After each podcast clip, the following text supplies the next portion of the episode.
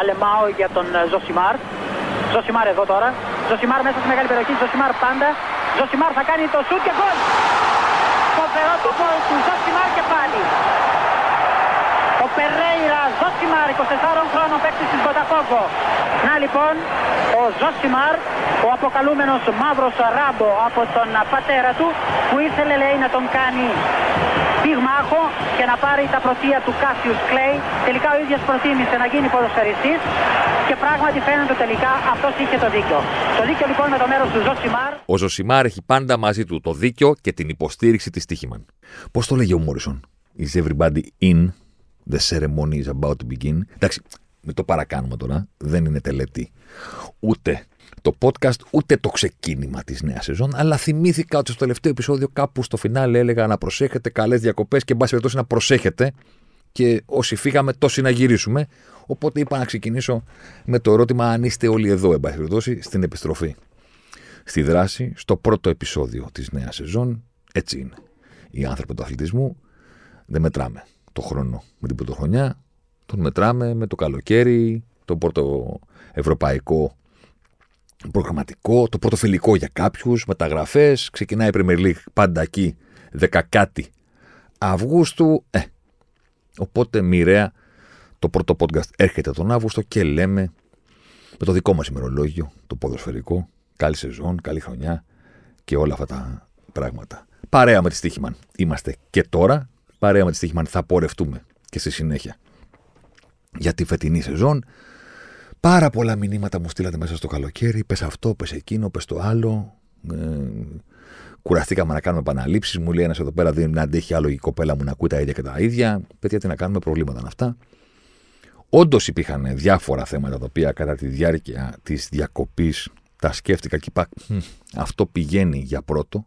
Αλλά να σας πω κάτι, δεν ήθελα ούτε να ξεκινήσω με μια ακόμη δολοφονία και να πω ξανά τα ίδια που είχα πει σε εκείνο το podcast. Με τα 3α, αδράνεια, άλκης, αραούχο και αυτού κατά την αρχή και ξεκινάει ξανά ο κύκλος. Δεν βρίσκω κανένα νόημα, θα ξαναπώ. Σε κάτι πιο ευχάριστο θα μπορούσε σίγουρα το πρώτο επεισόδιο να αφορά αυτά που κάνουν οι ομάδες μας στα ευρωπαϊκά προγραμματικά μέχρι στιγμής. Έχουμε γίνει ξαφνικά αυτοί που μιλάνε στο τέλος Έχουμε γίνει οι καθοριστικοί, έχουμε γίνει οι buzzer beaters, έχουμε γίνει οι killers που εμφανίζονται στο φινάλε και κλέβουν προκρίσεις και αποτελέσματα και τέτοια πράγματα. Έχουμε Γαλανόπουλο, Αραούχο, Βίντα, Αλεξανδρόπουλο, Ιωαννίδη και τώρα Μαντσίνη. Αλλά από την άλλη, ξέρετε τι, δεν θέλω καν να το γρουσουζέψω. Δηλαδή, πάμε ας πούμε να βάλουμε δύο, μία, δεν ξέρω τι θα καταφέρουν στις δύσκολες ρεβάνς που έχουν για να ανατρέψουν αποτέλεσμα Πάθηνα και Πάμε να βάλουμε ομάδα στον όμιλο Champions League. Πάμε να έχουμε τέσσερις ομάδες, αν το καταφέρει και ο Πάοκ, στους ομίλους, ενώ πέρυσι είχαμε μόνο μία που δεν έκανε και νίκη. Άσε να τα δούμε αυτά συνολικά την επόμενη εβδομάδα. Μην αρχίσουμε τα σχόλια τώρα, ενώ ακόμα δεν έχουν καταφέρει τις προκρίσεις και δεν ξέρουμε τελικά πού θα τις δούμε να παίζουν. Άσε να καθίσει αυτή η μπύλια. Από την άλλη έχει ξεκινήσει η Premier League. Πήγε η Liverpool να κάνει μεταγραφές, πήγε η Chelsea, της πήρε και τον Καϊσέδο και τον Λάβια. Πήγε η Liverpool και πήρε έναν Ιάπωνα. Είναι και αυτά, αλλά OK, okay, να τελειώσουν και μεταγραφές, να δούμε και πού θα καθίσει η μπίλια στο νησί. Ούτως ή άλλως την Premier League θα την παρακολουθούμε όλη τη σεζόν. Οπότε πήγαμε σε πρώτο ξεκίνημα, σε πρώτο επεισόδιο νέα σεζόν, παρέα φυσικά με τη Stoiximan, να ξαναδούμε αυτά που είπαμε πάρα πολύ νωρίς αυτή τη σειρά των επεισόδιων. Τέταρτο επεισόδιο ήταν που αφιερώσαμε τότε στο Νεϊμάρ, να επαναλάβουμε αυτά που σκεφτόμασταν τότε και να δούμε πού βρισκόμαστε τώρα. Όχι γιατί συνέβη κάτι συγκλονιστικό, αλλά δεν είναι και λίγο, δεν είναι και κάτι που θα μπορούσε εύκολα να προβλέψει κάποιος ότι στα 31 μόλις, όχι 38, όχι 39, όχι 35, όχι μετά από χρυσή μπάλα, όχι 33, όταν ακόμα υποτίθεται ότι βρίσκεται στην προσπάθεια να κατακτήσει τις κορυφές που ο ίδιος ονειρεύεται για τον εαυτό του, όταν ακόμα δεν έχει καταφέρει να βρεθεί εκεί που ο ίδιος ονειρεύεται, έρχεται η στιγμή που ο Νεϊμάρ μοιάζει να εγκαταλείπει την προσπάθεια και πηγαίνει στη Σαουδική Αραβία 31. Δεν είναι ο Κριστιανό Ρονάλντο. Δεν είναι ο Μπεντζεμά. Δεν τα έχει όλα στην αγκαλιά του. Δεν έχει πάρει τη χρυσή μπάλα.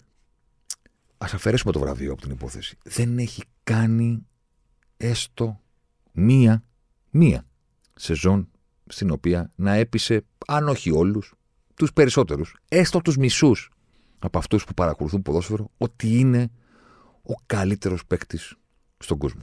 Στην πραγματικότητα δεν κατάφερε και ποτέ να φτιάξει. Πώς να το πω τώρα. Το δικό του στρατό. Δηλαδή τους δικούς του φαν. Αυτούς που πεθαίνουν για εκείνον σε βαθμό, ρε παιδί μου, προπαγάνδας. Ξέρεις. Που έχουν εκεί ο Μέση και ο Ρονάλντο παδούς, οι οποίοι δεν είναι ότι απλά τους γουστάρουν. Είναι για διατεθειμένοι για εκείνους να πούνε χίλια ψέματα. Να, να, να υποκριθούν πράγματα τα οποία δεν υπάρχουν. Πετάει, ο Γάιδαρος πετάει. Ο Νεμάρ δεν καταφέρει ούτε αυτό. Να φτιάξει κάποιος που για εκείνον, ας πούμε, θα λένε ποιος Μέση, ρε παιδί μου. Ο Νεϊμάρ είναι ο καλύτερος. Αυτό. Ποιος Ρονάλντο, ρε παιδί μου, μόνο πέναλτι βάζει. Ε, ο Νεϊμάρ είναι ο κορυφαίος. Δεν συνέβη τίποτα από όλα αυτά. Ούτε την παράνοια των φαν κατάφερε ποτέ να δημιουργήσει ο Νεϊμάρ, αλλά και στο σοβαρό επίπεδο δεν είναι ότι δεν κατάφερε να πάρει τη χρυσή μπάλα. Δεν είναι ότι δεν κατάφερε καν να, να φτιάξει επιχείρημα υπέρ του. Να κάνει μία, μία, μισή. Μισό ποτό, ρε παιδί, πώς το λένε, μισό ποτό, οι δυο μας ρε. Πάμε να πιούμε μισό ποτό. Μισό ποτό, μισή σεζόν. Μισή σεζόν που να, πει, να γραφτεί ένα κείμενο και να πει ο Τάδε πήρε τη χρυσή μπάλα, αλλά να σας πω κάτι, ο Νέιμαρ την αξίζει. Έχουν γραφτεί αυτά για Ρόμπεν, Ριμπερί, Πύρλο, Καντέ, Λεβαντόφσκι προφανώς, ε, Μπενζεμά, Μόντριτς εννοείται, Τσάβι, Νιέστα. Είναι μεγάλη λίστα αυτών που έμειναν υποτίθεται ας πούμε τα παραπονεμένα παιδιά της ιστορίας επειδή έτυχε να παίζουν ποδόσφαιρο την ίδια εποχή που έπαιζε ο Κοντός με τον Κριστιανό. Είναι μεγάλη λίστα. Ο Νεϊμάρ φεύγει για την, την αφάνεια, ας πούμε. Φεύγει εκεί που κανένας δεν ξέρει τι συμβαίνει και ποιες είναι οι ομάδες. Άσχετα να πηγαίνει. Που καταλάβω ότι πηγαίνει λέει, στην καλύτερη ομάδα λέει, και το μεγαλύτερο φαβορή και τέτοια. Ναι, τώρα Άμα με ρωτήσεις όμως, αν μου πεις ρε παιδί μου, σου δίνω 1000 ευρώ για κάθε σωστή απάντηση που θα δώσεις για το τι συμβαίνει στη Σαουδική Αραβία, ε, δεν πρόκειται να μαζέψω. Δηλαδή δεν είμαι σίγουρος ποιοι είναι όλοι αυτοί τώρα. Πάει εκεί που κανένας δεν ξέρει τι γίνεται. Τι χρώματα φοράνε, ποιος είναι ο προπονητής, τι παίζουν, τι δεν παίζουν. Δύσκολα πράγματα. Πάει εκεί στην αφάνεια, ας πούμε, unfinished business, να το πούμε έτσι. Χωρίς να έχει ολοκληρώσει το ποδόσφαιρο όπως το έχει κάνει ο Μέση πριν σηκώσει το καπελάκι του και πει πάω στο MLS τώρα να δω τι κάνουν εκεί. Χωρίς να έχει όλη αυτή την ιστορία που έχει κάνει ο Κριστιανό που δεν είναι ανάγκη να την επαναφέρουμε γιατί τη συζητήσαμε εκτενώς όταν έγινε η δική του σοκαριστική μετακόμιση στη Σαουδική Αραβία. Του Κριστιανό ήταν σοκαριστική για προσωπικούς λόγους γιατί έκανε όλο αυτό το χαμό ενάντια στη Manchester United πείθοντας τους πάντες ότι τα κάνει όλα αυτά γιατί θέλει να παραμείνει σε τόπο επίπεδο και να κυνηγήσει τους στόχους του και, και, και, και. Και εκεί λες, κάτσε, τα κάνεις όλα αυτά για να πας στη Σαουδική Αραβία. Προφανώς και όχι. Για τον Νίμαρ είναι μια συνολική οπτική. Δεν είναι ότι τον κρίνεις τώρα γιατί πηγαίνει στη Σαουδική Αραβία. Είναι πώ έφτασες, ρε φίλε, 31 και να μην έχεις καταφέρει όλα όσα είπαμε μέχρι στιγμής. Και να πηγαίνεις τόσο νωρίς στη Σαουδική Αραβία. Όπως λέγαμε και σε εκείνο το παλιό τώρα πλέον φαντάζει. Πολλά επεισόδια πίσω. Ε, σε εκείνο το podcast για τον Neymar. Ένα από τα θέματα τα οποία είχα να αντιμετωπίσω συγκεκριμένος είναι ότι τον συνόδευε μια φήμη ότι δεν είναι για πολλά πριν καν τον δούμε στα ευρωπαϊκά γήπεδα. Θέλω να πω ότι εκείνη την εποχή που πλέον άρχισε να είναι πολύ καλύτερη η σύνδεση με την άλλη πλευρά του Ατλαντικού, να τους βλέπουμε περισσότερο τους ποδοσφαιριστές μέσω του ίντερνετ και όλων αυτών των πραγμάτων, ας πούμε, ο Νιμάρ είχε φήμη πριν έρθει στην Παρσελόνα. Είχε τη φήμη ότι είναι ό,τι καλύτερο κυκλοφορεί. Ότι πήρε τα πρωταθλήματα, τα σάρωσε, ότι πήρε τα κύπελα, πήρε το Λιμπερταδόρες, πήρε το βραβείο του καλύτερου γκολ της χρονιάς ενώ παίζει ακόμα στη Σάντος.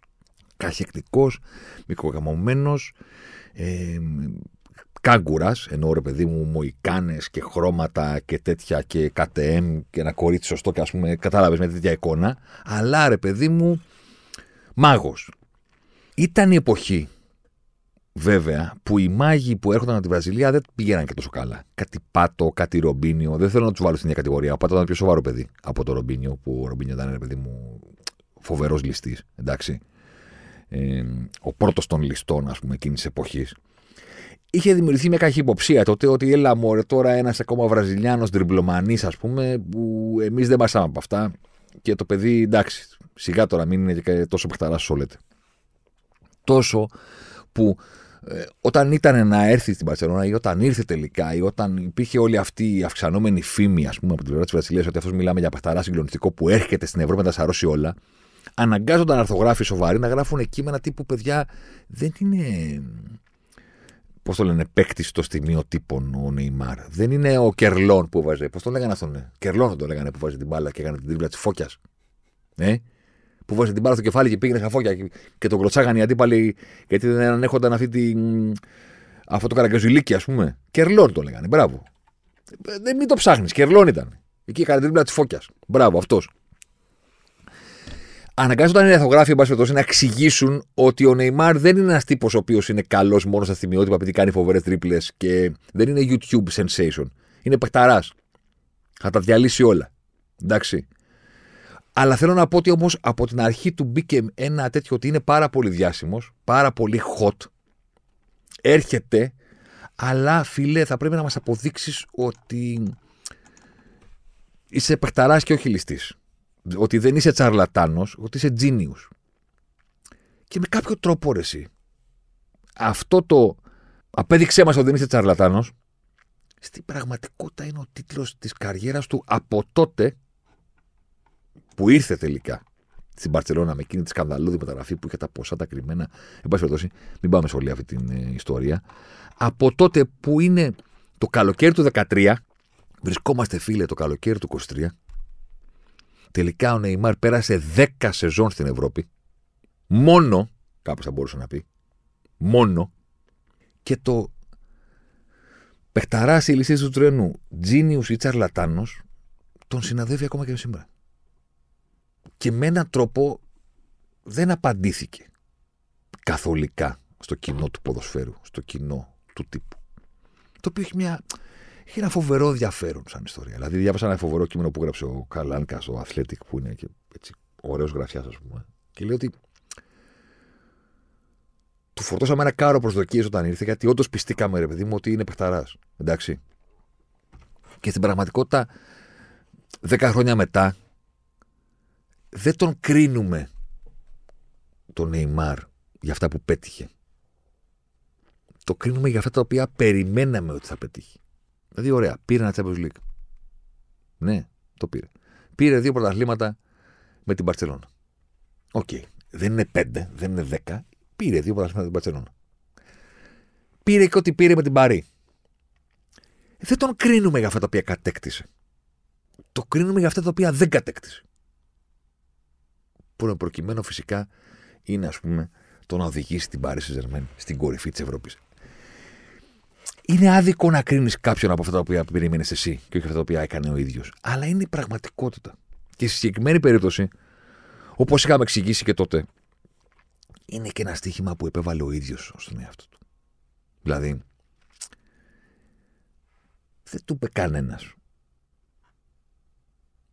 Σε διώχνει η Μπαρσελόνα. Και πας αναγκαστικά στην Πάρη Ζερμέν. Οπότε είσαι πλέον υποχρεωμένος ή να κατακτήσεις το Champions League με την Παρή ή να σε λένε όλοι αποτυχημένο. Ο ίδιος το διάλεξε. Ο ίδιος το επέλεξε. Και έχει ενδιαφέρον να καταλάβει ο κανένας το γιατί. Γιατί ο Νεϊμάρ πήγε στην Παρσελόνα το καλοκαίρι του 2013. Ήρθε στην Ευρώπη με στόχο να κατακτήσει τον κόσμο. Το πρόβλημα ήταν, αν όχι εμφανές από την αρχή, αλλά σίγουρα υπαρκτό, ότι ο άνθρωπος που ήθελε να γίνει αφεντικό πήγε στην πόλη του αφεντικού. Δηλαδή, αφεντικό υπήρχε. Πήγε στην ομάδα του Μέση. Πήγε στην πόλη του Μέση. Ό,τι κι αν έκανε στον αγωνιστικό χώρο, ήταν ο Μέση εκεί. Τι να κάνουμε τώρα; Άσε που μετά, γιατί δεν πήραν το πρωτάθλημα στην πρώτη του σεζόν. Είναι φοβερό, αλλά με το που πήγε ο Νεϊμάρ στην Παρσελώνα, το πρωτάθλημα το πήρε Ατλέτικο. Το 14. Έρχεται ο Σαγόνιας, ο Σουάρες δηλαδή, παρένθεση, ακούσε το podcast για το Σουάρες. Εσύ είσαι καινούργοι. Κλείνει η παρένθεση.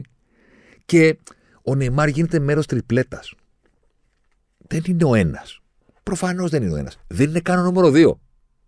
MSN βγήκε το όνομα. Το N είναι τελευταίο. Θα μου πεις τώρα θα παίζουμε με το MNS ή MSN. Ναι, OK. Okay. Μέσι Σουάρες Νεϊμάρ. είναι τριπλέτα που κάνει το treble το 15 και τα σαρώνει όλα. Δεν μπορώ να κατηγορήσω τον Νεϊμάρ που ήθελε να είναι πρώτος. Εντάξει. Δεν γίνεται να το κάνουμε αυτό. Δεν μπορώ να κατηγορήσω τη φιλοδοξία του που με κάτσε εκεί και να είσαι πάντα ο διπλανός του κοντού. Ούτε μπορεί κάποιος με σιγουριά να ισχυριστεί ότι κοίταξε να δεις, αν το έκανε αυτό ο Νεϊμάρ και έμενε στο πλευρό του Μέση όλα αυτά τα χρόνια και τον ακολουθούσε και στην παρακμή της Μπαρσελόνα και όλων των πραγμάτων γύρω του, θα τον είχαμε εκτιμήσει περισσότερο. Μπορεί. Μπορεί. Ή μπορεί όταν άρχισε ο κοντός να φθίνει λόγω ηλικίας να έχει βγει πιο μπροστά ο Νεϊμάρ και να έκανε τα παιχνίδια που θα μας αναγκάζανε να, να, να, πούμε Αυτός είναι αδερφέ. Νάτος.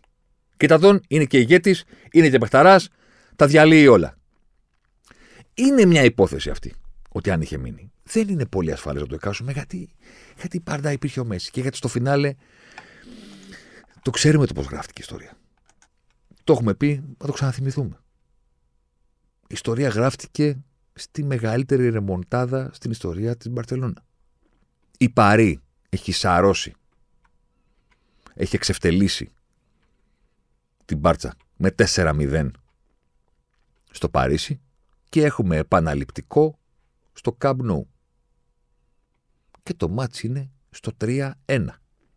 Και είμαστε στην εποχή που ισχύει ο κανόνας του εκτός έδρας γκολ. Που σημαίνει ότι με τον γκολ που έχει βάλει η Paris saint μπορεί να έχει κάνει ένα άθλιο μάτς στο Camp Nou και να έχει κινδυνεύσει σε έναν βαθμό, αλλά κοίταξε να δεις, 4-0 έχει πάρει το πρώτο παιχνίδι, το έβαλε τον γκολ της. Οπότε το μάτι είναι στο 3-1. Δεν γίνεται να αποκλειστεί η Paris saint διότι είμαστε στο 88 και η Μπαρσελόνα πρέπει να βάλει 3 γκολ. Ε, ε, δηλαδή, εντάξει. Δεν γίνονται αυτά. Και γίνονται. Και το δεύτερο πιο σημαντικό είναι ότι γίνονται χωρίς το Μέση την εποχή που η Μπαρσελόνα τα θαύματα ήταν συνειφασμένα με το να υπάρχει κάπου ο κοντός που κάτι κάνει, ζούμε μία βραδιά που συμβαίνει κάτι συγκλονιστικό στον αγωνιστικό χώρο και ο Μέση είναι έξω από αυτό. Α. Β. Ο Νεϊμάρ είναι μέσα σε αυτό. Είναι δικό του. Όλο. Απευθείας φάουλ το 88. 4-1. Τρέχουμε πάρουμε την μπάλα στο κέντρο. Πέναλτι. Εγώ το εκτελώ. 5-1. Στο 91. Στο 88 βάζουμε φάουλ. Στο 91 βάζουμε πέναλτι. Ένα γκολ ακόμα. Για τη μεγαλύτερη ανατροπή όλων των εποχών. Ο Νεϊμάρ παίρνει την μπάλα, ο Νεϊμάρ κάνει την ενέργεια, πετάει το Σέρχι Ρομπέρτο, δεν είναι offside. 6-1. Μπέντλαμ που λένε και οι Άγγλοι. Παραλήρημα. Χαμός διαλύονται στις κερκίδες του καπνού, διαλύονται στις καναπέδε όλου του κόσμου. Είναι δικό του όλο. Όλο. Δεν υπάρχει μέση σε όλο αυτό. Και παθαίνει ο κοντός μες στη χαρά του και εκείνος ένα παραλήρημα πρωτοφανές και ανεβαίνει πάνω στην ταμπέλα να πανηγυρίσει με τους οπαδούς και μαζεύονται οι οπαδοί και πηγαίνει ένας τύπος και βγάζει τη μεγαλύτερη φωτογραφία των εποχών. Και το βράδυ που ο Νεϊμάρ έχει πει απόψε ο Batman είμαι εγώ και δεν είμαι πλέον ο Ρόμπιν. Εγώ είμαι ο νούμερο ένας, ο Χάι, ο Disc Jockey. Βγάζει ο Μέση τη μεγαλύτερη φωτογραφία της καριέρας του. Κατά λάθος. Και πέντε λεπτά μετά το η Μπαρσελόνα έκανε τη μεγαλύτερη ανατροπή όλων των εποχών με ηγέτη τον Νεϊμάρ, πέντε λεπτά κράτησε αυτό το πράγμα. Όλες οι οθόνες, όλα τα κινητά, όλα τα λάπτοπ, όλα τα τάμπλετ, τα, το, το σύμπαν όλο κατακλείζεται από τη φωτογραφία του Μέση και λέει η Μπαρσελόνα έκανε τη μεγαλύτερη ανατροπή και η φωτογραφία του Μέση με το χέρι έτσι λες και είναι ξέρω εγώ, πολιτικός ηγέτης, ας πούμε. Λες και είναι τραγουδιστής και έχει πάει στη γωνία και από κάτω παραλύει το κοινό. Ε, και εκεί ήταν που ο Νεϊμάρ είπε, Εγώ εδώ, ψαλιδάκι από το κέντρο να βάλω, δεν θα ασχοληθεί κανένας μαζί μου. Παιδιάστικο μπορεί. Ε, εγωιστικό σίγουρα, αλλά δεν θα κατηγορήσουμε τους τους αθλητές που είναι εγωιστές. Προφανώς. Ήθελες εκείνη τη στιγμή να, γίνει, να ηρεμήσει λίγο περισσότερο και να πει: Όχι, μωρέ, να έχω υπομονή. Έκανε το μεγαλύτερο μάτι της καριέρας του και τον επισκίασε μια φωτογραφία. Δηλαδή, του έστειλε το σύμπαν ένα μήνυμα ότι αδερφέ εδώ, ό,τι και να κάνεις, ο κοντός θα είναι μπροστά. Σε ένα βαθμό είναι και δικαιολογημένο γιατί ο κοντός είναι καλύτερος παίκτης. OK, okay, αλλά δεν μπορείς να στερήσεις από τον άλλον να το απαγορεύσεις τη, τη φιλοδοξία, όχι να αποδείξει ότι ο ίδιος είναι καλύτερος στο φινάλε. Αλλά να κάνει μια σεζόν που θα είναι καλύτερος στο χορτάρι, ρε παιδί μου. Συνολικά. Να πεις, ρε παιδί μου, ότι OK, okay, ο Μέσι συνολικά προφανώς και είναι καλύτερος ποδοσφαιριστής από όλους σας. Μη σου πω από όλους σας μαζί. Εντάξει. Αλλά αυτό δεν σημαίνει ότι δεν μπορείς να προσπαθήσεις να κάνεις μία σεζόν που εσύ θα είσαι πιο μπροστά, πιο καθοριστικός, θα βάλεις περισσότερα γκολ. Ξέρω εγώ κάτι, να κατακτήσεις περισσότερους τίτλους. Άμα παίζεις την ίδια ομάδα όμως, δεν μπορείς να πεις αυτό που κάνει ο Χριστιανό που σου λέει: Κοίταξε να δεις, θα πάρουμε εμείς το Champions League ως Real Madrid, οπότε θα πάρω εγώ το χρυσή μπάλα. Γιατί τι να κάνουμε, οι ψήφοι πηγαίνουν ανάλογα με το ποιος πετυχαίνει. Δεν μπορούσε ο Νεϊμάρ να το κάνει αυτό όταν ήταν στην ίδια ομάδα. Και σου λέει ακόμα και το βράδυ που είναι η δική μου βραδιά και είμαι εγώ ο Μπάτμαν και παίρνω εγώ όλο το χαρτί στα μπουζούκια, ρε παιδί μου, και όλα τα λουλούδια πάνω μου. Τελικά ο άλλος είναι. Ε. Εκείνο το βράδυ ήταν που σφραγίστηκε και μέσα στο μυαλό του Νεϊμάρ και μέσα στη, στην καρδιά του, ας πούμε, εν πάση περιπτώσει, ότι δεν είναι, δεν είναι αρκετό. Έβαλε δύο γκολ και έδωσε μία assist σε 7 λεπτά και 17 δευτερόλεπτα. 7 λεπτά και 17 δευτερόλεπτα. Όχι από το 50 μέχρι το 60 που έχει συμβεί καμιά φορά. Εντάξει. Από το 88 μέχρι το 95. Βγαίνει μετά το τέλος του αγώνα και είναι ο μεγαλύτερος αγώνας της ζωής μου, είπε. Σας πέρασα εγώ. Ε, και; Ποιος ασχολήθηκε; Ακριβώς λοιπόν επειδή δεν ασχολήθηκε κανένας, αυτό έγινε το Μάρτιο του 17. Ο Νεϊμάρ έπαιξε τους τελευταίους μήνες της καριέρας τους στην Παρτσελώνα μέχρι το τέλος του ζών και έκανε μετά την σοκαριστική σε όλα τα επίπεδα μετακίνησης στην Πάρη. Και εκεί που κατάλαβες και καταλάβαινες, εγώ το είχα γράψει με το που έγινε μεταγραφή, γιατί συνέβη όλο αυτό το πράγμα, υπήρχε και ένας αστερίσκος. Ο αστερίσκος ήταν ότι ωραία, δε φίλε. Θες να γίνεις ο νούμερο ένα. Θες τη χρυσή μπάλα. Είσαι ο Τόνι Μοντάνα, ρε παιδί μου. You want the world and everything in it. Τι να κάνουμε τώρα. Μαζί σου, ωραία. Στην Παρή. Από τη μία, υπάρχει η υπεράσπιση του Νεϊμάρ που λέει ότι μα μόνο η Παρή μπορούσε να κάνει αυτή τη ληστεία. και να πάει να δώσει 225 με την εφορία 290 το μεταξύ. Το ξέρετε αυτό. 225 είναι το, το επίσημο ποσό τη ρήτρας. Όταν όμως αυτή η ρήτρα πληρώνεται σε ισπανική ομάδα χωρίς την κατάθεσή της, αυτός που την πληρώνει είναι υποχρεωμένος να βάλει και τους φόρους. Κάπου στα 2,90 είναι το παγκουί που πλήρωσε η Πάρη για να τον πάρει. Άσε τώρα τι έδωσε στον ίδιο. Από τη μία λοιπόν τον υπερασπίζεσαι και λες ρε φίλε, OK, okay, και ποια άλλη ομάδα μπορούσε να τον πάρει. OK, okay, δεν μπορούσε να τον πάρει άλλη μια ομάδα με τη ρήτρα, αλλά αν ο Νεϊμάρ έλεγε, κοιτάξτε να δείτε, ε, αν ξεκίναγε την γκρίνια δηλαδή, όπως όλοι, και έπαιζε ένα χρόνο ακόμα. Όλοι. Και ο Κριστιάνο στην United, όταν ήθελε να πάρει στη Real. Κάνεις μια γκρίνια για ένα χρόνο, λες: Μωρέ, εντάξει, δεν θέλω, δεν ξέρω, έχω και εγώ τις φιλοδοξίες μου. Αρχίζει κάποιες δηλώσεις, εκείνο τ' άλλο. Αρχίζει και ο ατζέντης τους κουβέντες. Μπορεί να μην βρισκόταν άλλη ομάδα να δώσει κατευθείαν 220, αλλά αν ο Νεϊμάρ ήθελε να φύγει και αν άρχισε και τίποτα πατεωνιέ και τίποτα πειθαρχίε και τίποτα από όλα αυτά τα πράγματα, εντάξει, θα μπορούσε να πάει σε μια άλλη ομάδα. Όχι το ίδιο καλοκαίρι, ναι, το καταλαβαίνω, αλλά με λίγη υπομονή, λίγο μουρμούρα, λίγο πιαριλίκι. Πώς κάνει, πώς κάνει αυτά που κάνει ο Παπέ τώρα. Κατάλαβες, παιδί μου. Θα μπορούσε κάποια στιγμή να φύγει. Από τη μία μόνο η Παρή μπορούσε να το κάνει αυτό, αλλά από την άλλη ο ίδιος καταδικάστηκε. Καταδίκασε την καριέρα του πηγαίνοντας εκεί. Γιατί πήγες σε ένα σύλλογο χωρίς αρχές, χωρίς τίποτα, σε ένα σύλλογο που δεν τον ανέδειξε όσο θα έπρεπε. Σε ένα σύλλογο που ο ίδιος μπορούσε να κάνει ό,τι θέλει και αυτό δεν ήταν ποτέ καλό, γιατί το παιδάκι αυτό δεν ήταν και πάρα πολύ επαγγελματίας. δηλαδή είχε από τη μία τη φιλοδοξία του να πετύχει, αλλά από την άλλη δεν ήταν κάποιος ο οποίος, ξέρεις, έλεγε Εγώ δεν κάνω πάρτι. Εντάξει. Κάθε χρόνο τραυματισμός, όλα αυτά τα πράγματα. Πάνω απ' όλα όμως συνέβη αυτό που είπε και ο Πικέ εκείνο το καλοκαίρι αφού είχε κάνει την αποτυχημένη προσπάθεια να τον κρατήσει με εκείνη τη selfie που είχε γράψει το Σεκέδα ότι μένει και μετά αποκάλυψε ότι Εγώ όταν έκα- ανέβασα τη φωτογραφία και είπα μένει, ήξερα ότι έχει ήδη συμφωνήσει και φεύγει. Απλά το έκανα λίγα, μπα και τώρα ε, τον πίσω ένα μήνυ.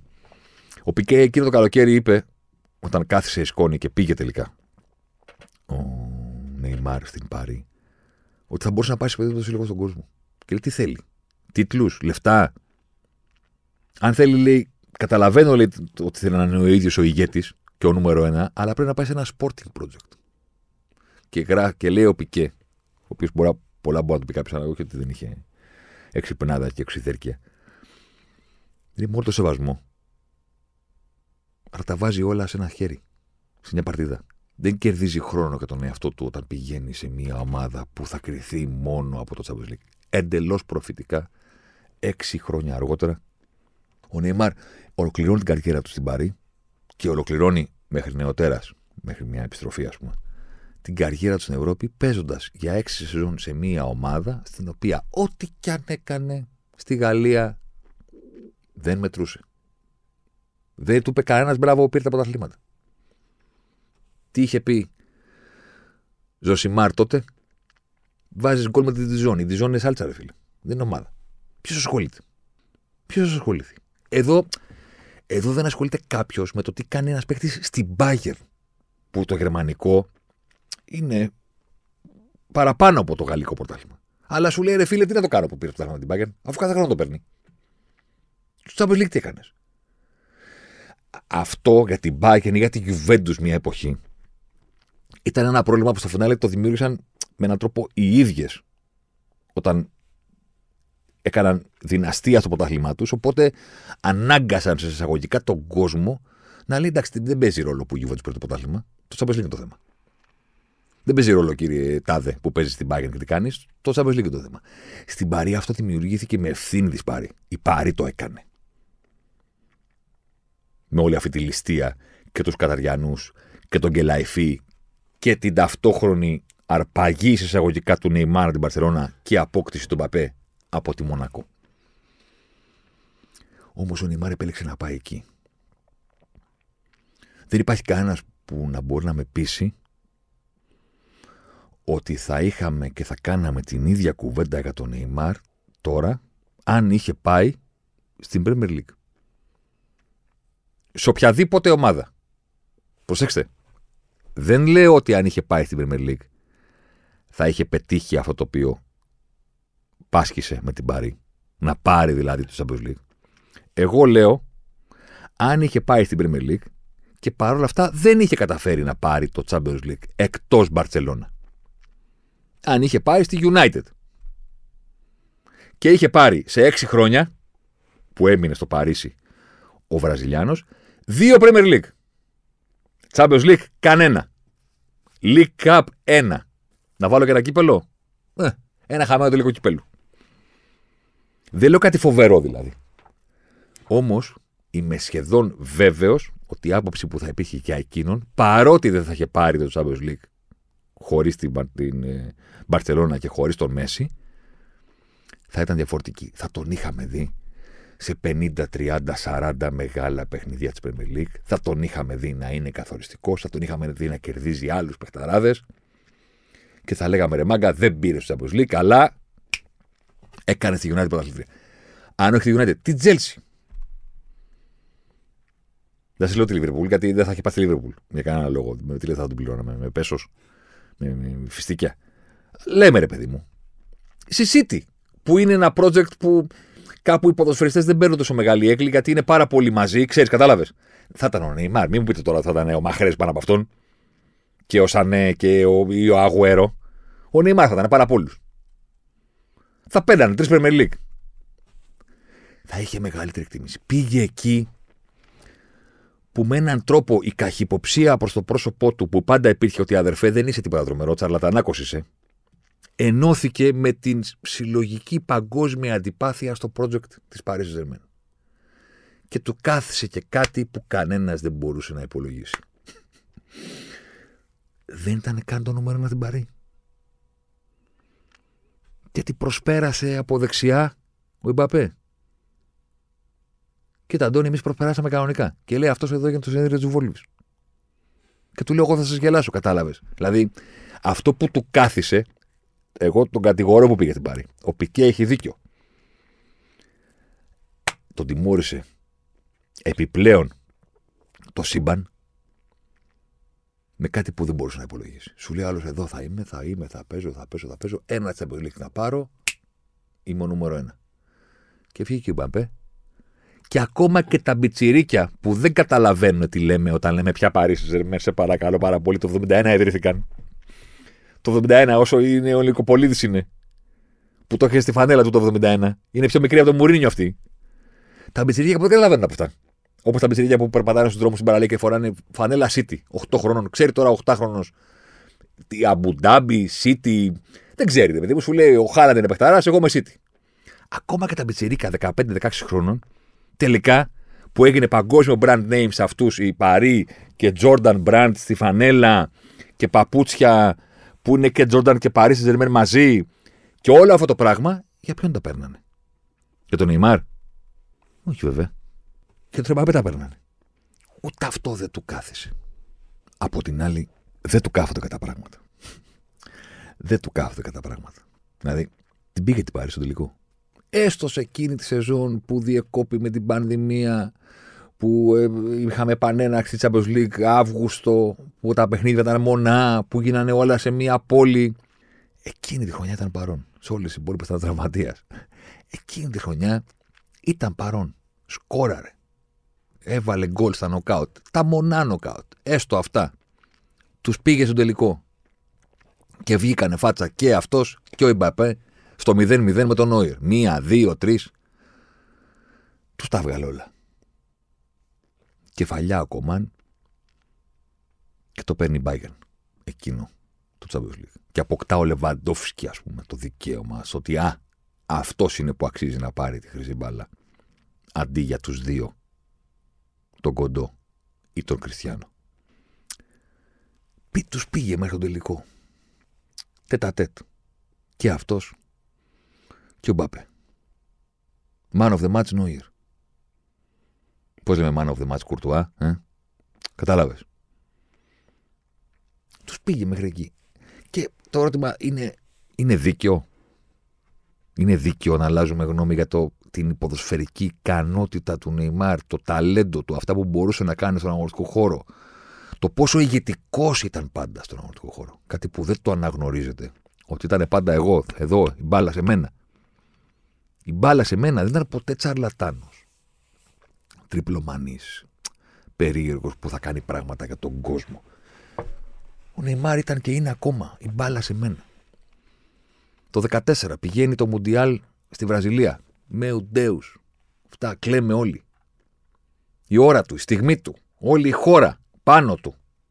Γονατιά στην πλάτη, σπασμένη, φορείο, κλάμα. Κλάμα, μιλάμε τώρα για κλάμα, όχι για αστεία. Θα θυμάστε εκείνα τα, τα, τα φορεία που ήταν το, η πρώτη διοργάνωση που τα είδαμε, που ήταν σαν φέρτρα κλειστά αριστερά, δεξιά, πορτοκαλί, που έμενε μέσα και έλεγες εδώ πέρα, πώς μπαίνεις αυτό δεν βγαίνει ξανά. Σοκ. Την έφαγε στην πλάτη, έπεσε κάτω, έσπασε το σώμα του στα δύο. Όχι να παίξει τώρα με τελικό. Δεν ήταν εκτός. Έχω εμπιστοσύνη ότι οι συμπαίκτες μου θα καταφέρουν και θα είμαστε παγκόσμιοι μεταλλητέ, ακόμα και αν δεν παίξω. Σε μετρικό τελικό, ναι, εντάξει. Επτά από τη Γερμανία. Δεν ήταν εκεί αυτός το μεταξύ. Αλλά με κάποιο τρόπο του χρεώνεται ότι δεν υπάρχει. Πάει στο επόμενο Μουντιάλ. Κάνουν εκείνο τον αποκλεισμό το Βέλγιο. Αν είναι δυνατόν σε ένα match freak Έχετε τώρα το Κατάρ. Και παίζουν οι Βραζιλιάνοι με τους Κροάτες. Και βάζει ο Νεϊμάρ. Το γκολ του τουρνουά τους περνάει κάθετα. Λες και δεν υπάρχουν. Το στριπάει. Είναι ο Μόντριτς 30 μέτρα πιο πίσω. Δεν το έχει δει κανένας ότι ο Μόντριτς περπατάει, γιατί προφανώς περπατάει ο άνθρωπος. Είναι 400 χρόνων. Έχει αποστεωθεί. Είναι σαν, σαν, σαν το. Πώς λεγόταν, το, τον υπότι στο τέλος του Ιντιάνα Τζόνζ, παιδί μου, που είναι και περιμένει. Κατάλαβες πώς έχει γίνει.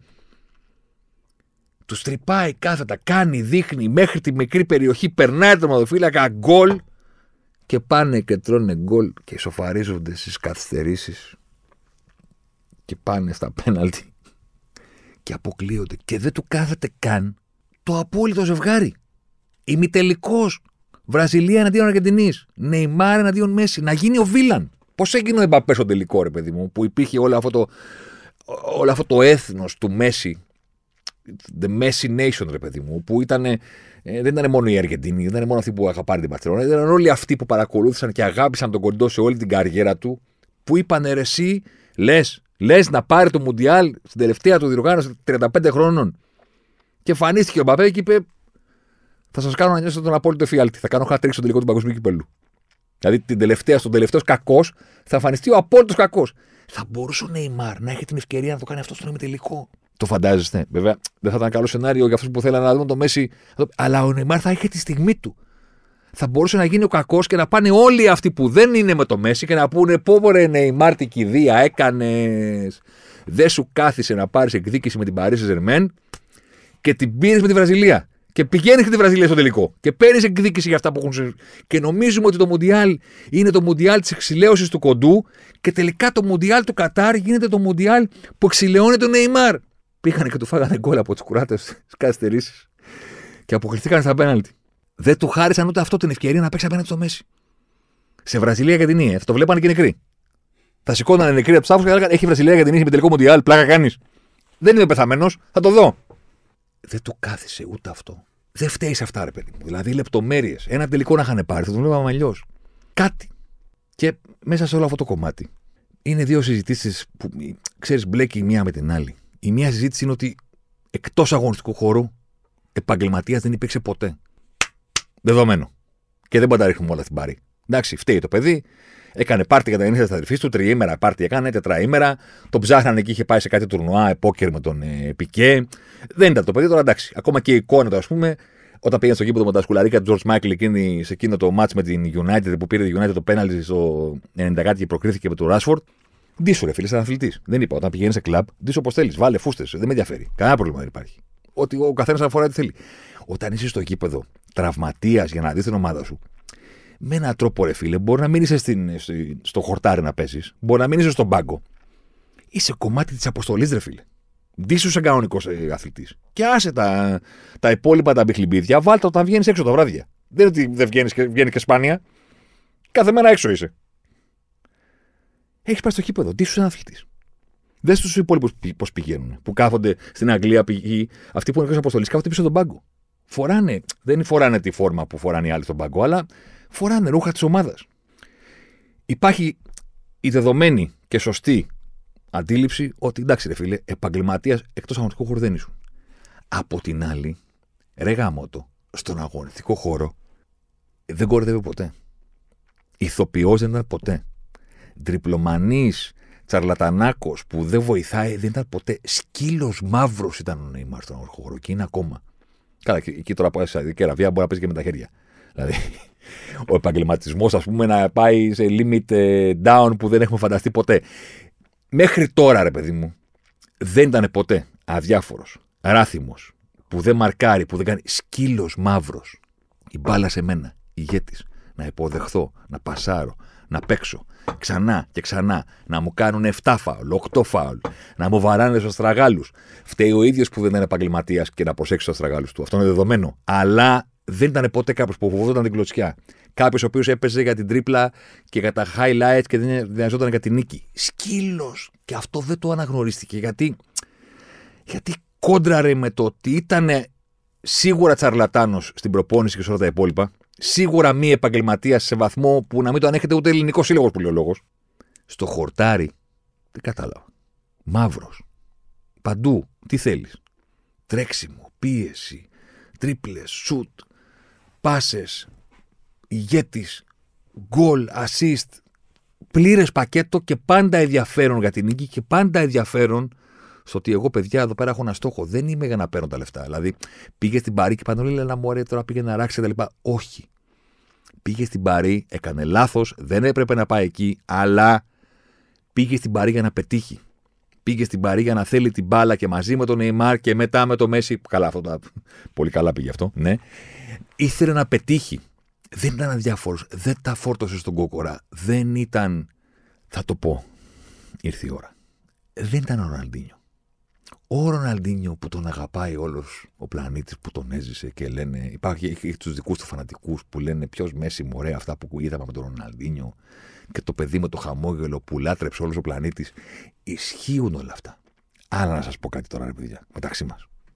Ο μη επαγγελματίας, ο τσαρλατάνος, αυτός που τα φόρτωσε στον κόκορα, ο ληστή του τρένου, ανάμεσα στους δύο, ποιος είναι περισσότερο; Ο Ροναλντίνιο είναι ο Νέιμαρ; Για να καταλάβω δηλαδή. Πόσε σεζόν έπαιξε σοβαρό ποδόσφαιρο ο Ροναλντίνιο; Ξέρετε με το πρόβλημα; Το πώς γράφεται η ιστορία, το πώς έγινε το αφήγημα. Ο Ροναλντίνιο τη διαδρομή την έκανε σωστά. Την έκανε ανάποδα. Πήγε στην Παρή, μπουκλάκιας. Δεν έγινε τίποτα τρομερό. Δεν σείστηκε ο πλανήτης όταν πήρε η Παρί με τον Ροναλντίνιο, όπως έγινε όταν πήρε η Μπαρσελόνα τον Νεϊμάρ. Δεν ήταν ακόμα τόσο κοντά αυτοί οι δύο κόσμοι. Πήραν έναν ναι, ρε παιδί μου εδώ μάγος και κάνει μαγικά. OK. Okay. Την έκανε τη διαδρομή σωστά. Όταν πήγε από την Παρί στην Μπαρσελόνα ήταν το λογικό. Πηγαίνεις από την πιο μικρή ομάδα στην πιο μεγάλη. Που εκείνη την εποχή έχει τα μαύρα της τα χάλια και σε περιμένει εσένα, σαν τον απόλυτο μεσσία, μπας και σηκωθεί. Και το κάνεις. Και σε αποθεώνει όλος ο πλανήτης. Όχι για πολύ. Δύο χρόνια κράτησε αυτό. Για εκείνα τα δύο χρόνια ο Ροναλίνο ήταν συγκλονιστικός, μαγικός, οτιδήποτε.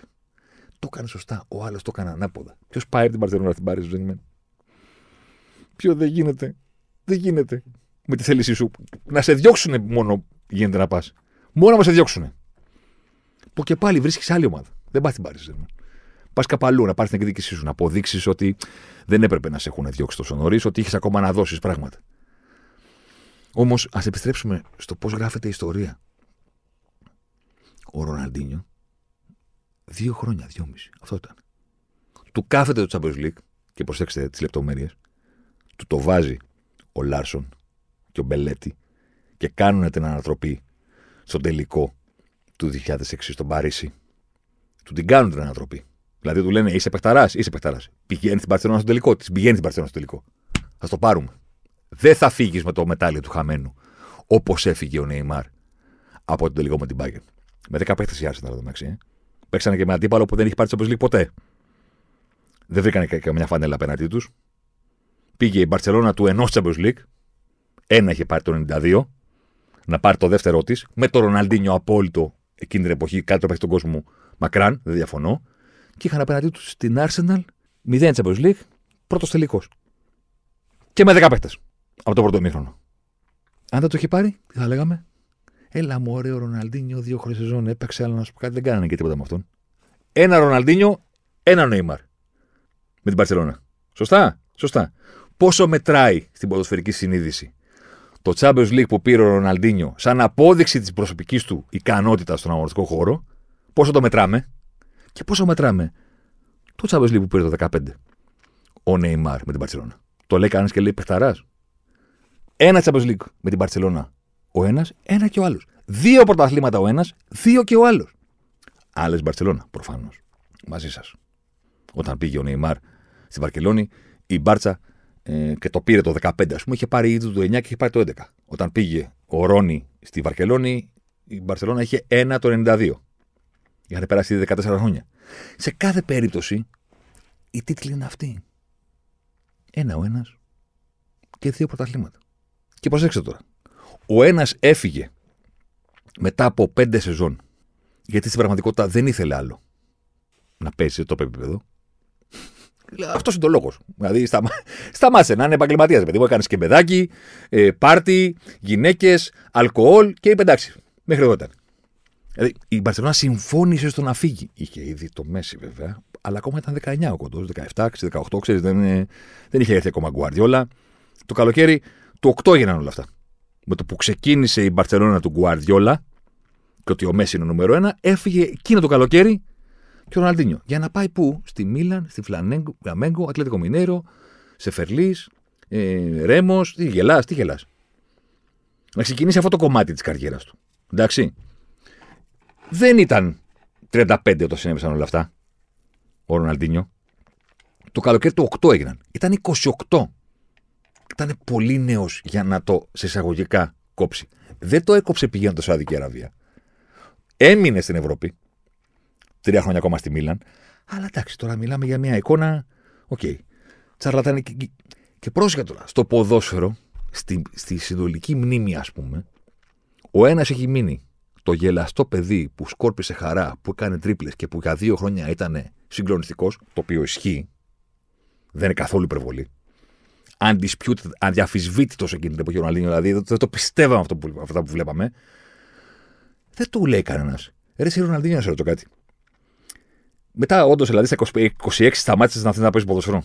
Δηλαδή, τι απαταιώνας ήσουν, ρε φίλε. Το...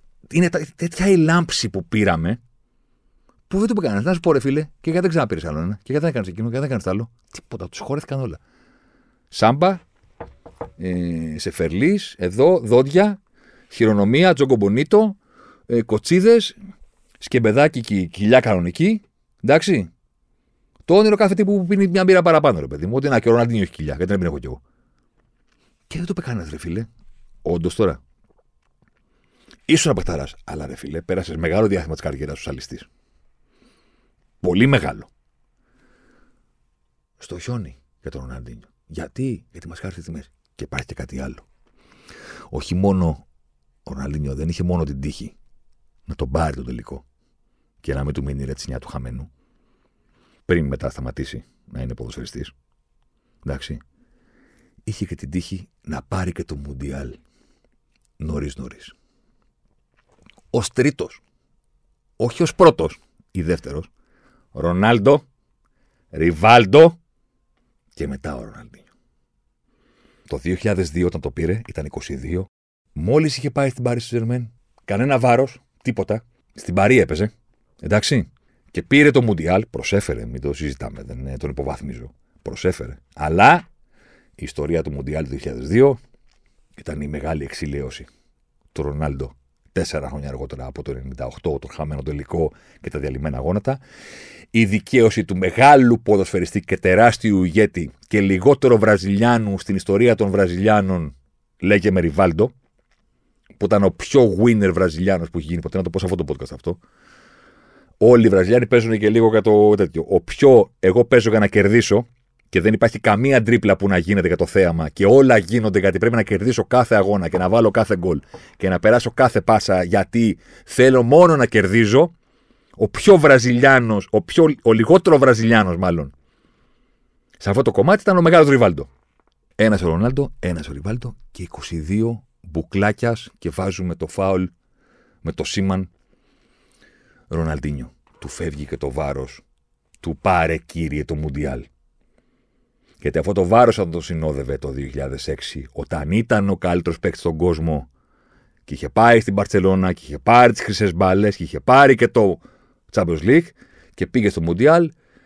Και η Βραζιλία ήταν για γέλια, γιατί πέσανε μαζί και Ροναλντίνιο και Κακά και Ζερομπέρτο και Ρονάλντο και Αντριάνο και τους έκανε ο Ζιντάν γιογιό στο νοκάουτ 1-0 Ανρί και γεια σας. Τότε θα του λέγανε Ροναλντίνιο, τι έγινε, πού είναι, η ηγεσία σου, ακριβώς με τον ίδιο τρόπο που το λένε στον Νέιμαρ. Αλλά το είχε πάρει το Μουντιάλ μικρός, πήρε και το Champions League, πήρε και τη χρυσή μπάλα και κάπου και στα 26-27 είπε να σου πω κάτι. Δεν. Δεν ψήνομαι. Δεν ψήνομαι. Και πρόσεχε, αυτός κανένας δεν μπορεί να σου πει. Και δικαίως, γιατί ήταν επεκταράς. Κανένας δεν μπορεί να σου πει, ναι, φίλε, αλλά δύο μισή χρόνια. Δηλαδή. Μετά, όχι δεν είναι ότι δεν ξαναπέτυχε. Προσέξτε. Δεν είναι ότι δεν πήρε άλλο Champions League. Δεν είναι ότι δεν οδήγησε τη Βραζιλία σε ένα δεύτερο μουντιάλ, ας πούμε. Καλά, πες το κάνω αυτό. Αλλά καταλαβαίνετε τι θέλω να πω. Δεν είναι ότι δεν ξαναπέτυχε. Είναι ότι δεν ενδιαφέρθηκε ποτέ ξανά. Ο Νεϊμάρ, με όλα τα λάθη που υπολογίσαμε και όλο τον εραστεχνισμό και τον κολοπεδισμό εκτός αγωνιστικού χώρου, ρε εσείς, τα έκανε όλα για να πετύχει. Τον ενδιέφερε, ακόμα τον ενδιαφέρει. Τον έχουμε δει να κλαίει, να σπαράζει με τη Βραζιλία. Τους πάσαν τα πλευρά. Μετά αποκλείστηκαν, πάλι έκλαιγε. Μετά ξανααποκλείστηκαν, πάλι έκλαιγε.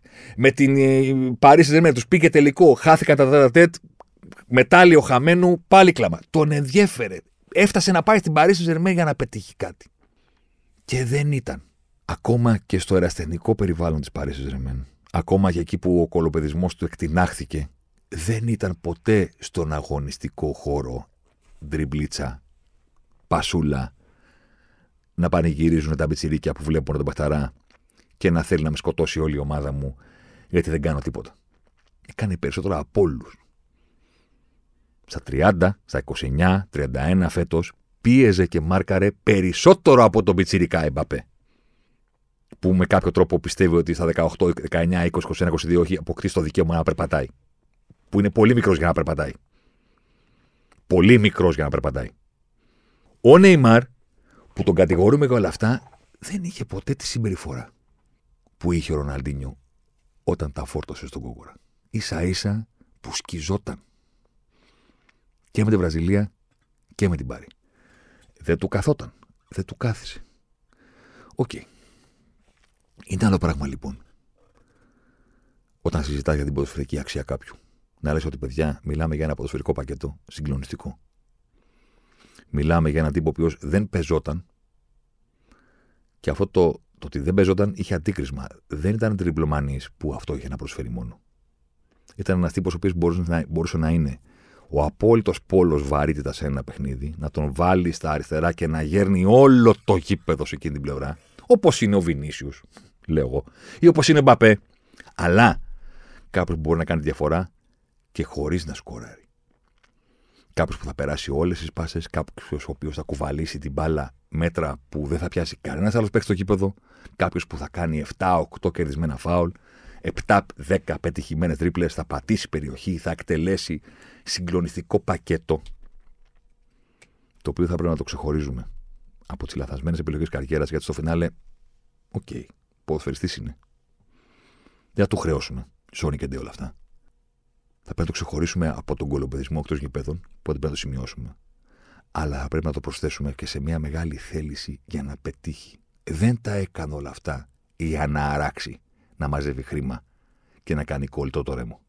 Τα έκανε όλα αυτά για να μαζέψει το χρήμα, και να πάει σε μια ομάδα που δεν έπρεπε να προπορείτε πολύ μαζί σας, αλλά σκύλιασε για να πετύχει.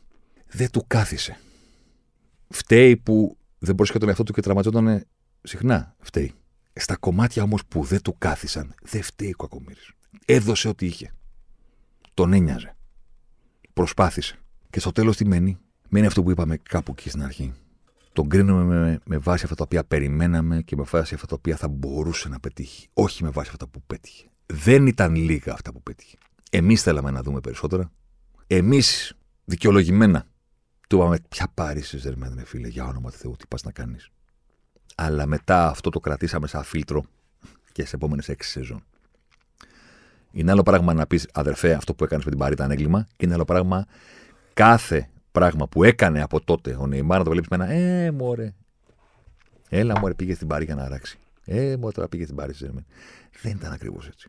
Το έγκλημά του είναι ότι η λογική που έκανε συνοδεύτηκε και από την αδιαφορία του. Εκτός αγωνιστικού χώρου. Στο χορτάρι σκιζόταν. Το έγκλημά του είναι ότι σε τέσσερις χρονιές έπαιξε 10 χρόνια στην Ευρώπη ο Νίμαρ. 4 με την Παρσελόνα, 6 με την Παρή. Σε 4 χρόνια με την Παρσελόνα έπαιξε 186 παιχνίδια. Σε 6 σεζόν με την Παρή έπαιξε 173. 13 μάτς λιγότερα με 2 σεζόν παραπάνω. Είναι η ατυχία των τραυματισμών. Είναι το γεγονός ότι άμα δεν προσέχεις τον εαυτό σου, ακόμα και το τάκλιν που δεν μπορείς να αποφύγεις, θα σε πονέσει και θα σου προκαλέσει μεγαλύτερη ζημιά από ότι θα προκαλούσε σε κάποιον ο οποίος είναι επαγγελματίας αθλητής και εκτός αγωνιστικού χώρου. Εκτός αγωνιστικού χώρου, ο Νεϊμάρ ήταν ο Ροναλντίνιο. Μόνο που ο Ροναλντίνιο αποφάσισε να είναι και μέσα στο αγωνιστικό χώρο. από ένα σημείο και μετά. Αυτός ήταν ο πρώτος Ζωσιμάρ της σεζόν. Παρέα φυσικά με τη Στίχημαν, που μπορείτε να μας βρείτε και στο δικό του προφίλ στο Spotify μαζί και με άλλο πολύ ενδιαφέρον περιεχόμενο. Αυτό ήταν το εισαγωγικά μικρό ή μεγάλο σοκ του 31 ο Νεϊμάρ μετά από 10 χρόνια στην Ευρώπη πηγαίνει στη Σαουδική Αραβία. Μπορεί να επιστρέψει. Μπορεί και όχι. Μπορεί να έχει μια ζαριά ακόμη. Ξέρω εγώ το 35. Ο κοντός το κάνει 35. Δεν ξέρεις. Ο Μόντρι πότε πήρε τη χρυσή μπάλα, σε ποια ηλικία. Ο Μπεντζεμά πότε πήρε τη χρυσή μπάλα, σε μια ηλικία. Αλλά όλοι αυτοί έμειναν στο κόλπο εδώ. Εκεί που πήγε τώρα, του μένει μόνο η Βραζιλία. Του μένει μόνο η Βραζιλία και το Μουντιάλ που αργεί ακόμα. Θα μου πεις είναι μικρός. Θα σου πω ναι, OK. Okay. Με τον ίδιο τρόπο που πάντα πίστευα ότι μπορεί Μπορεί κάπου να υπάρχει μια εξιλέωση για τον Μέσι. Πιστεύω ότι κάπου υπήρχε και μια εξιλέωση για τον Νεϊμάρ. Τον στήριζα στα νοκάουτ τη Βραζιλία. Δεν έχω υποστηρίξει ποτέ Βραζιλία ζωή μου. Ποτέ, ποτέ, ποτέ, ποτέ. Τον στήριζα σε κάτι νοκάουτ. Έλεγα εσείς, κάπου, κάποια στιγμή μέσα μου πιστεύω θα δικαιωθεί αυτός. Οπότε, επειδή το βλέπω να συμβαίνει, ποντάρω ότι. Ποντάρω. Πιστεύω ότι η Βραζιλία κάτι θα κάνει. Ποτέ. Κουβά αυτός, κουβά και εγώ. Σε κάθε περίπτωση, καλή σεζόν.